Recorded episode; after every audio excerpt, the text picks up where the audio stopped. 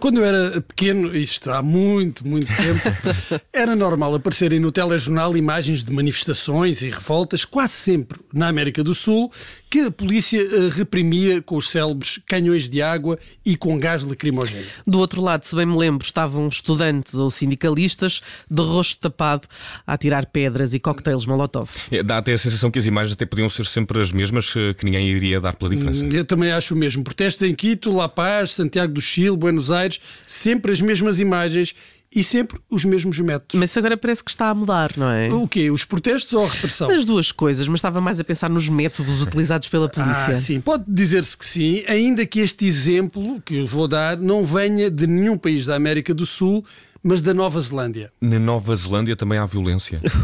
Eu pensava que aquilo servia basicamente de, de, cenário para os filmes do Senhor dos Anéis e pronto, que não havia muito mais. Não. Bom, é um dos países que está sempre no topo daquelas listas, uh, o melhor lugar para viver, o país mais pacífico do mundo, o país mais seguro, etc, etc. Uh, e talvez com essas coisas todas seja o país mais eh, aborrecido. Uh, a par do Canadá, talvez.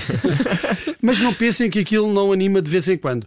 Nos últimos tempos tem havido muitas manifestações, como um pouco por todo o mundo, de pessoas que estão fartas das restrições por causa da Covid, das máscaras, dos certificados.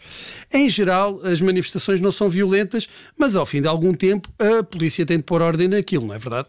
É, é, e, e, eu não sei o que é que farão. Sendo a Nova Zelândia um dos países mais uh, pacíficos do mundo, calculo que o recurso à violência não esteja em cima da mesa. Bruno. Ah, há muitas formas de violência, Vicente. Violência psicológica e, e o método a que a polícia recorreu para dispersar os manifestantes anda lá perto. Hum, os polícias começaram a chamar nomes aos manifestantes, a dizer-lhes que não servem para nada, a dizer-lhes que nunca vão ser ninguém na vida? Não, muito pior, Judite, muito pior a polícia submeteu os manifestantes à audição de músicas de James Blunt. Ai, eu ouvi dizer até que, que, tinha, que tinha sido o próprio James Blunt a sugerir que as autoridades fizessem isso. Pois é, o humor autodepreciativo tem os seus limites, mas ele lá sabe a música que faz. Mas a polícia nem começou por aí. Primeiro pôs a tocar nos altifalantes do Parlamento, onde os manifestantes eh, se juntaram, os grandes êxitos de Barry Manilow. Quem? Ouviste? Raining down as cold as ice.